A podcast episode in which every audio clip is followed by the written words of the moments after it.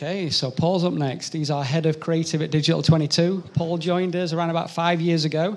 He started off as a content writer. He's done everything within the business, from being a strategist through a content manager, and now he's a head of creative. He's seen all our successes, but most of all, he's seen all our failures, all the things we've done wrong over the years. So Paul's a real asset to the business. He's opted for speaking today. He's got some great content. I'm looking forward to this. So put your hands together for Paul Mortimer.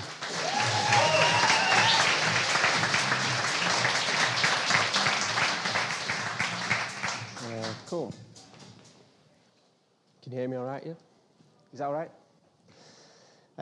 Yeah, so as Mark said, I'm from a content background. So naturally, I'm going to talk about content. And what I've done is, going to warn you now, put some data together. So whilst we've had lots of big, exciting deals to get stuck into, I want to get stuck into some data and some tactics when it comes to blogging. Yeah, so a bit about me from a words background and teaching as a background before I joined Digital 22. So I used to be a writer and a teacher, and then joined the marketing world as a writer. What I want to give you in this talk is some learnings, some key takeaways, and some actionable tips. But before we do that, I want to go back to when I first started at Digital 22. Something I asked, I remember asking, and something every writer we've onboarded, and probably every client when I used to work directly with clients has asked, is how long are these blogs supposed to be? So one of the publications I worked at before Digital 22 was all about, so this was like 6 years ago, it was all about volume, and it was 300 words and getting lots of keyword-targeted blogs out there. Churn, churn, churn. So I, naturally, when I asked at Digital 22, what do we do? And the answer was around 750 words. And that was, like Mark says, 4 or 5 years ago. And things have evolved over then. So I've looked back over a few different things and a bit of data and pulled together if there is a definitive answer to that. But it's something clients ask as well, because obviously commercially, buying so many pieces of content, time's finite, resources finite, and we can only put so many pieces of content out, and we need to hedge our bets to a certain extent. So what we need to put out there needs to be right. But back to when I first started at Digital 22, looking back and reading between the lines, I think I was hired as a growth to the team. I think I was the eighth person to join. And very quickly, I found myself rewriting the Digital 22 website, and when Ricky was out meeting clients, I don't know if some clients had delayed their start or something, but Ricky was out on the road and mentioned I should do an experiment and blog every day for Digital 22. So that's what we did. And I was sat there in an office on my own. Andrew was out with clients, and I don't know where Danielle and everybody was. But I'm there blogging every day about marketing and something I really was interested in and learning about. So that was ace. The experiment we did brought in 200% more views by blogging every day, and that was 4 years ago. The reason we did it was we'd seen studies from the likes of HubSpot and other big players who already had thousands and thousands, if not millions of views a year. But we were a small business, like I say, 8 of us in an office, a few hundred views a month, and it brought in 200% more views year on year in that month, just by blogging an extra 22 times over that 7 days a week for a month period. But we weren't the only ones thinking this at the time. So if you look back over the noughties and the 2010s, the growth of content marketing as a job and an industry has exploded as people realize this, and as search habits change, as we know the inbound methodology is based upon, and people are searching for information.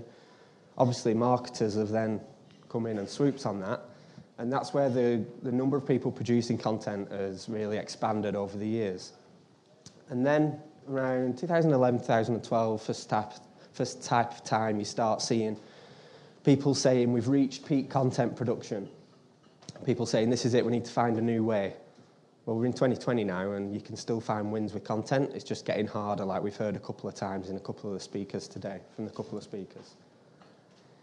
But when everybody's producing content, you end up with lots of noise. So if you're the user searching for, you know not to trust salespeople is the inbound methodology.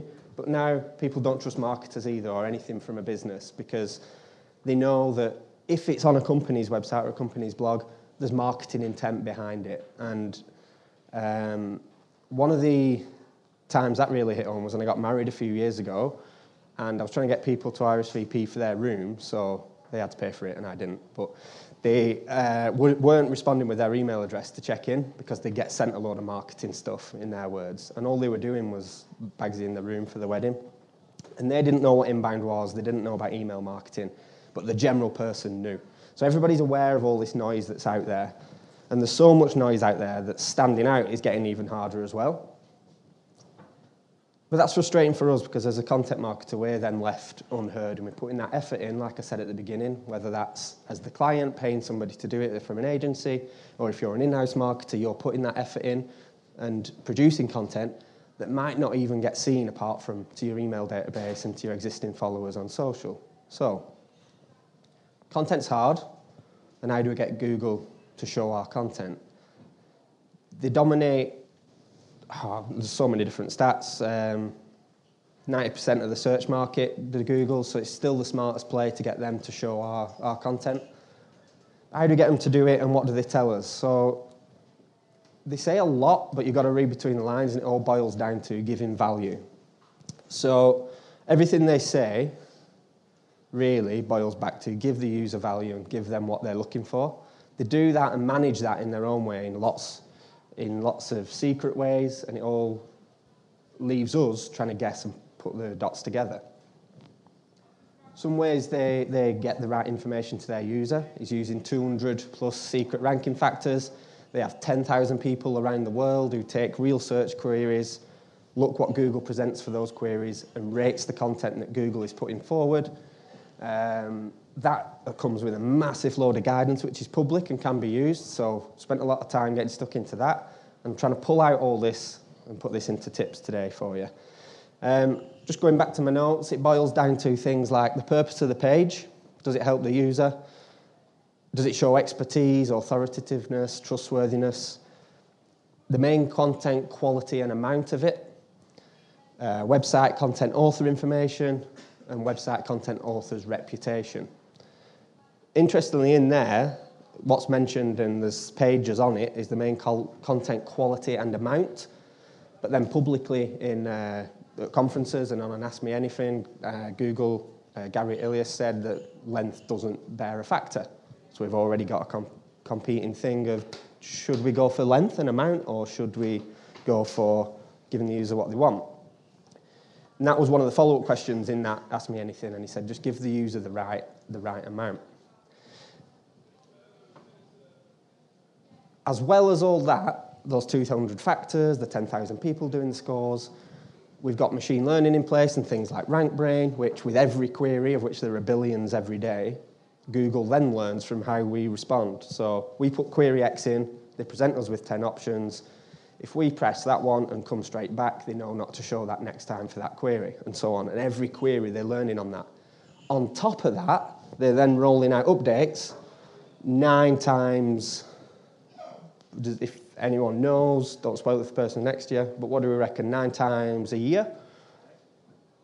Month? A day, exactly. 9 times a day on top of all the machine learning that's going on in the background. So how do we cope with that, and how do we get to the top of Google and bring in some viewers? So a theory emerged that longer was better. So I spent a lot of time looking at lots of industry leaders and their studies, and some have looked at millions and millions of blog posts, some have looked at the front end of Google, some have looked at their users' posts, and various other things in between and surveys, but that's just a sample of some of the ones we've looked at. And what they arrive at is a consensus of 1,000 to 2,500 words is best. Now, if you're trying to blog 2 times a week, and there's one of you, and you've got a list of other things to do, 1,000 words is enough, but should you be doing 2,500? And can you do that? And where's the right place in the middle? Or if there is a right place in the middle. It takes time and effort, so we need to look into other things and see what's working. Now, the reason for this topic in the topic of my talk here is that didn't sit right with me as helpful for a start, but also different times of the day, I don't want to read 2,500 words. No, exactly. So we went back to basics. and I did a survey, and it was going to be just one slide. But so if you filled in the survey that I shared on LinkedIn, thank you very much, much appreciated. I've managed to get loads of data out of all the responses. I was hoping for 50 responses by the time the talk came, and I thought I could just drop the slide in at the last minute. I got 125 responses in the first 2 days. So what I've done is turn that into a report that you can, everyone can download after as well. But the experiment I mentioned back at the beginning was about a real business, a real size business with real resource, like realistic resources, trying blogging every day and seeing if it was worth it. So the reason what I've done here is asked real users, real internet users who read for work purposes in everyday jobs like we've all got. We're not producing blogs for our clients on the scale of HubSpot or Medium or Moz. It's in our own niches, so the user base is relatable to that. And then I've also taken a look at all our clients' blogs that we've produced over the years and looked at the analytics from those, again, for realistic context.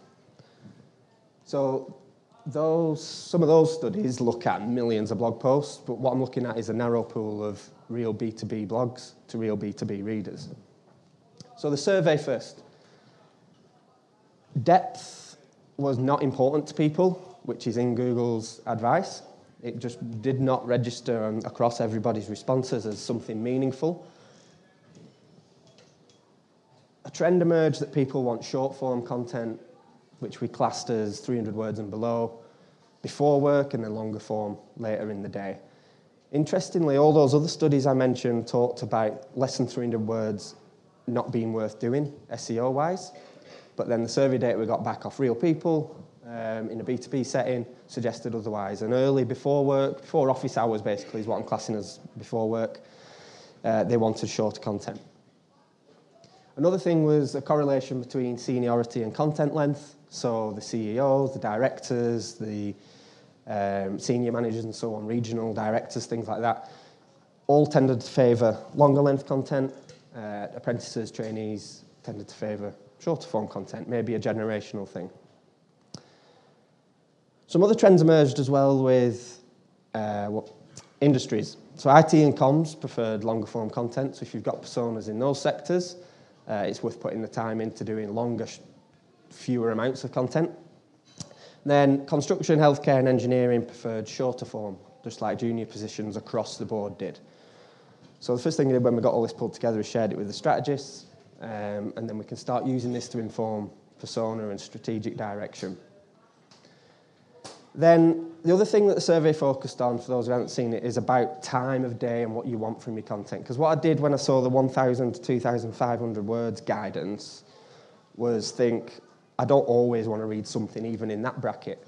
So I'm an early riser, 5 o'clock in the morning, I want loads of words and I want to get stuck into something. But it needs to be easy to read because I'm still tired, it's still 5 in the morning.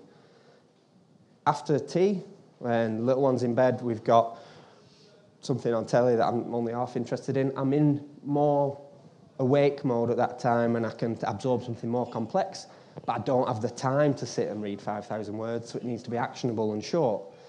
And I mapped out this full day of how I consume content differently. So for example, in the middle of the day, before a meeting starts, I might just need some quick takeaways, some tips and some actions.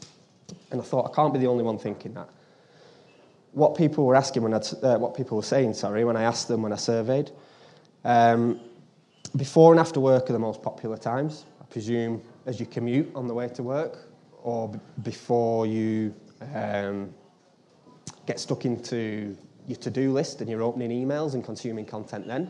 So we can pick up some stuff for email timing. And then preference for reading things builds throughout the day, as you can see on the graph. So what I asked was list all the times you like to read content. And it was peaking at 5 to 9 p.m. after office hours when you're at home. So we can not be afraid of reaching people in the home setting, in a domestic setting, even in a B2B purpose. Something that's come up today and something we've been talking about at Digital 22 is about person-to-person marketing and not only having to be constrained by office hours, and then the data backed it up because the questions were about B2B. So the next phase of this research was looking at our own blog analysis and seeing if that tallied with what people were saying. So what I did was pull out from all the thousands of blogs that we've done over the years, the top 20% performing blogs, and then isolated those. And the top 20 in terms of most viewed and most CTA clicks. So how we work at Digital 22 is the blog, the content team that they produce are producing a blog for the in line with the marketing strategy to get somebody's details to align with email marketing. We're responsible for the bit in between, which is if they come and read the blog, we want them to click the CTA. So that's what deemed as successful blogs. The average length of most viewed is just over 1,000 words, and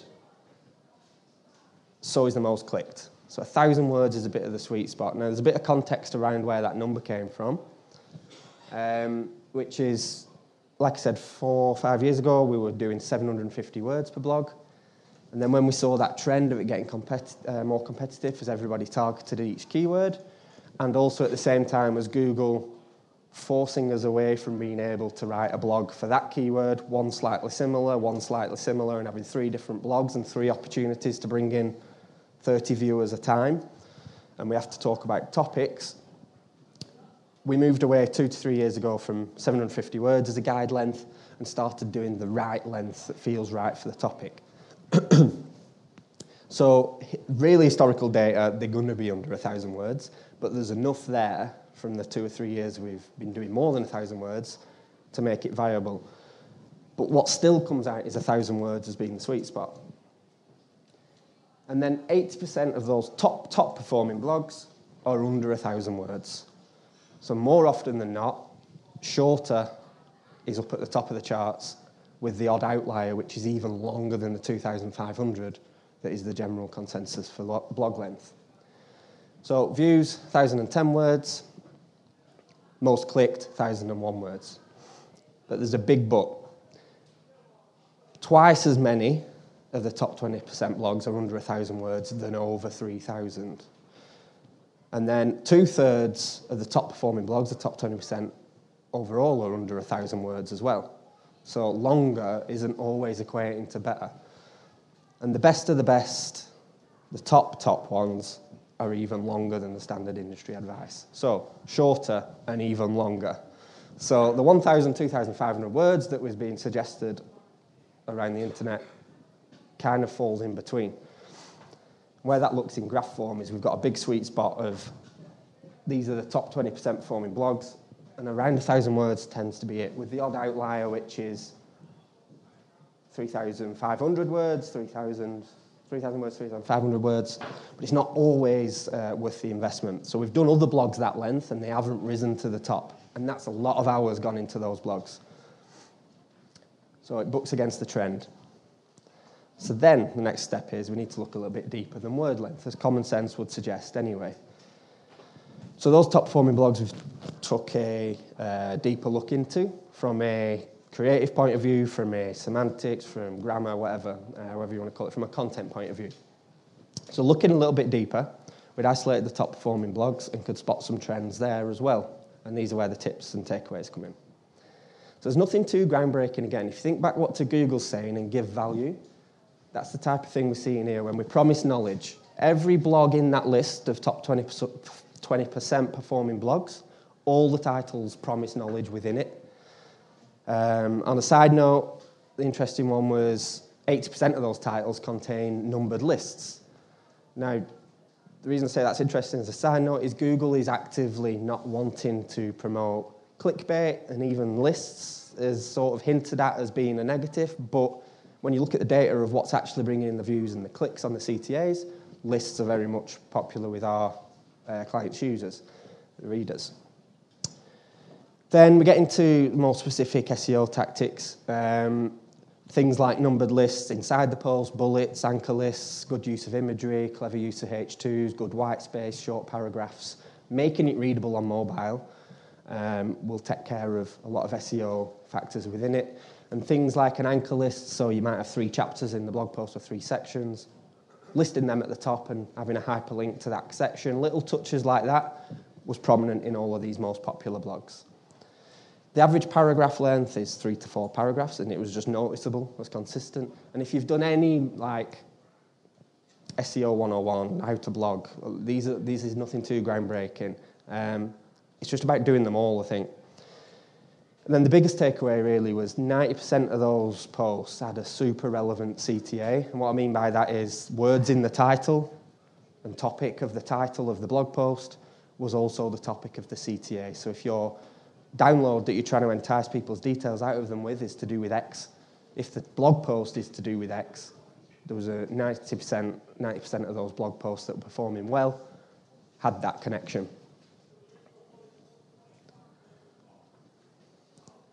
And going back to Google's advice to their 10,000 quality raters and what they say publicly, they only want to show content from trusted authors and people who produce content to help the user rather than just to get views, or what you can boil down their advice to.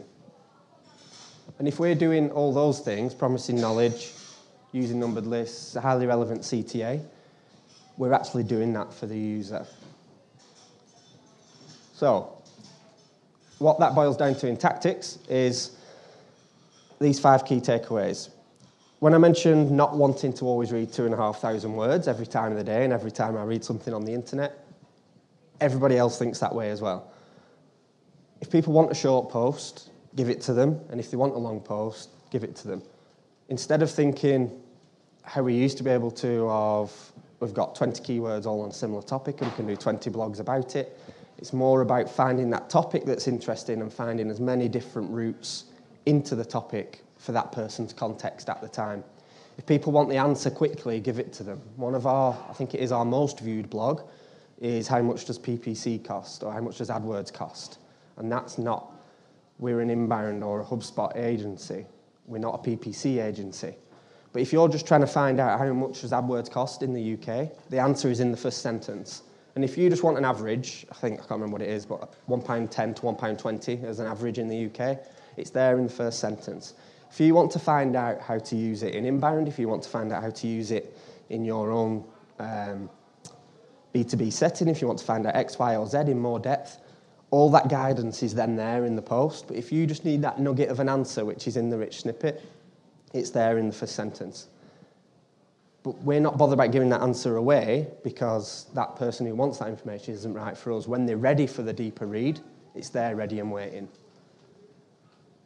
And that's what point number 3 relates to. If you can give deeper insights in the form of another blog post or a download, then don't worry about trying to hit 1,000 words for that blog post. Give them a 200, 300 word announcement and tell them you've got the depth waiting, ready for when they need it.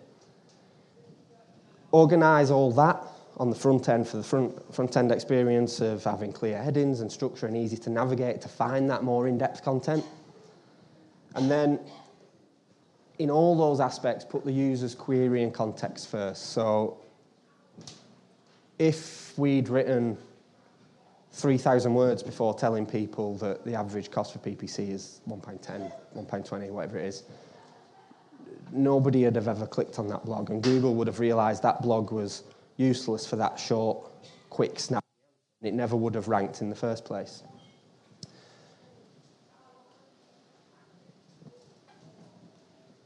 The challenge for all of you guys then is to take that knowledge, take those 5 tips, think of a way of making it more impactful. You have tried to put the challenge to check the CTAs on your top 20% performing blogs.